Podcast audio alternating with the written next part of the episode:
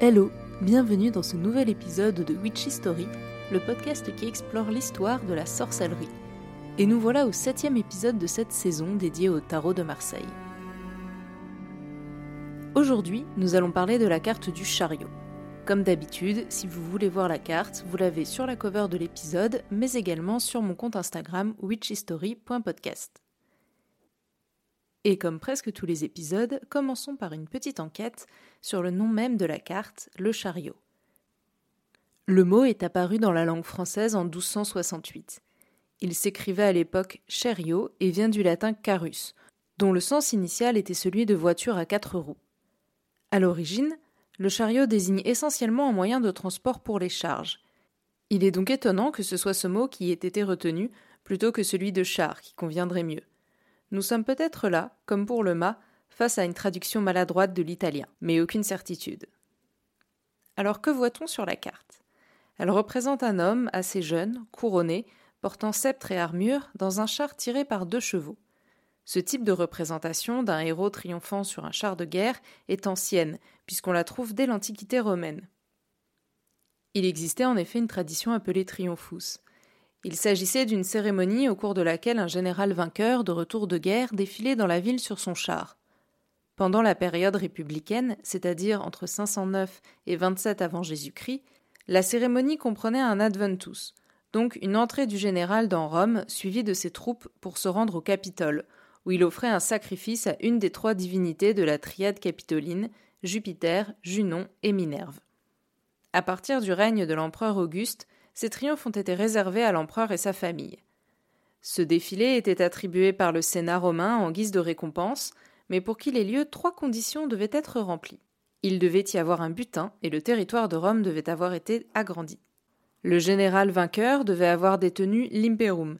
C'était en quelque sorte un mandat détenu pendant un an par le consul ou les prêtres, ainsi que les magistrats.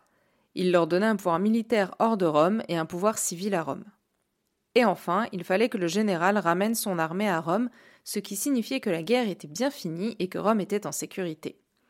C'était une véritable cérémonie de retour à la vie civile des soldats. Si vous avez écouté le tout premier épisode, vous savez que les premiers jeux de cartes italiens qui ont donné naissance à notre tarot de Marseille s'appelaient des triomphi. L'écho entre ce nom, la carte du chariot et la tradition romaine est assez fort, mais rien ne nous permet d'affirmer avec certitude qu'il y a un lien entre les trois. Encore un mystère qui restera entier. Mais la coïncidence est tout de même troublante. D'autant que j'ai l'impression qu'à l'époque où naît le tarot, il y avait pas mal de représentations comme celle-ci d'un guerrier victorieux sur son char.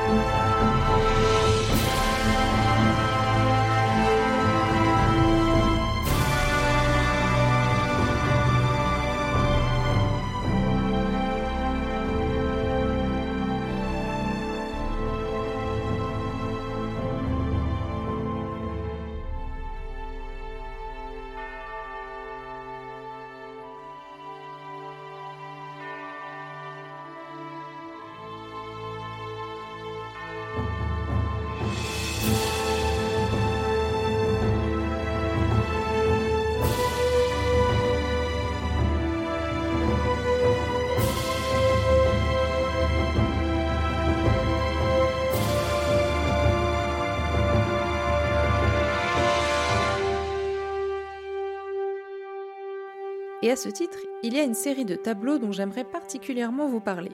Il s'agit des triomphes de César, réalisés entre 1486 et 1492 par le peintre Andrea Mantegna. Si vous vous intéressez à l'histoire de l'art, son nom vous est peut-être familier. Andrea Mantegna vécut de 1431 à 1506.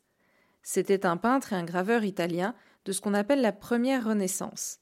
Il s'agit de la période du Quattrocento qui dura de 1420 à 15000, au cours de laquelle la vie de Florence prit le dessus politique et militaire sur sa grande rivale, la ville de Pise. Comme Florence était une riche ville industrielle et financière, les mécènes et les grandes familles telles que les Médicis ont beaucoup commandé d'œuvres à des artistes qui ont rompu avec le style gothique qui était en vigueur jusque-là. Andrea Mantegna est un des premiers à rompre avec ce style gothique, notamment par l'exploration de la perspective et du détail. Féru de tradition antique gréco-romaine, Mantegna aurait réalisé ses tableaux pour le marquis Francesco, un condottière connu pour ses prouesses militaires. Sur ces dix tableaux représentant le retour victorieux de Jules César à Rome après la guerre des Gaules, neuf seulement nous sont parvenus. Le dixième, qui représentait les sénateurs, a disparu. J'ai essayé de savoir dans quelles circonstances, mais sans succès. Ces tableaux sont considérés comme un des chefs-d'œuvre de l'artiste et sont aujourd'hui exposés au château de Hampton Court, en Angleterre, mais sous une faible lumière car ils sont dans un état de grande fragilité. La différence entre notre carte du tarot et les représentations de l'époque, comme celles que l'on peut voir sur les tableaux de Mantegna, c'est qu'il est rare de voir le guerrier représenté ainsi de face. En effet, ils étaient plutôt représentés de profil.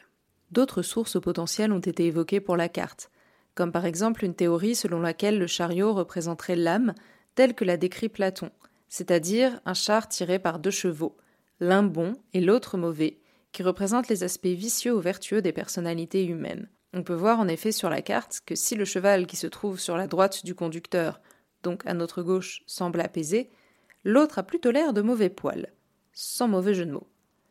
La carte aurait pu ainsi être inspirée par la toute première traduction latine des dialogues de Platon, faite par Marcille Ficin, un des philosophes humanistes les plus influents de cette première Renaissance. Alors, triomphe romain ou allégorie grecque? On ne le saura jamais. Il y a également deux détails importants à noter. Le premier, ce sont les visages présents sur les épaulettes de l'armure. Il semblerait que l'un sourisse et pas l'autre, ce qui fait écho aux attitudes contraires des deux chevaux, mais nous rappelle également qu'à l'époque de la Renaissance, les armures ont, pour les nobles, davantage une fonction d'apparat que de protection, comme c'était le cas au Moyen Âge. Quant aux initiales présentes sur le char, impossible de savoir d'où elles viennent vraiment. On ne peut qu'émettre des hypothèses, par exemple celle qu'il s'agirait des initiales du maître quartier qui a fabriqué le jeu. Quoi qu'il en soit, cette carte a plutôt une signification positive, puisqu'elle est souvent considérée comme un signe d'action couronné de succès, de conquête et de victoire sauf chez Aliette qui écrivait à son propos signifie bruit, dispute, dissension, mauvais ordre. Les petits, sans doute fâchés contre les chars, disent d'une commune voix qu'il n'est ni bien ni agréable d'être éclaboussés comme des barbets et écrasés comme des puces. Sans doute sa description est-elle influencée par la difficile circulation dans les rues de Paris et le chaos qu'elle impliquait. Voilà, c'est tout pour cet épisode. On se retrouve la semaine prochaine pour parler de la carte de la justice. D'ici là, n'hésitez pas à venir me dire sur Instagram quelle est votre carte préférée. Le lien est dans la description de l'épisode. À bientôt!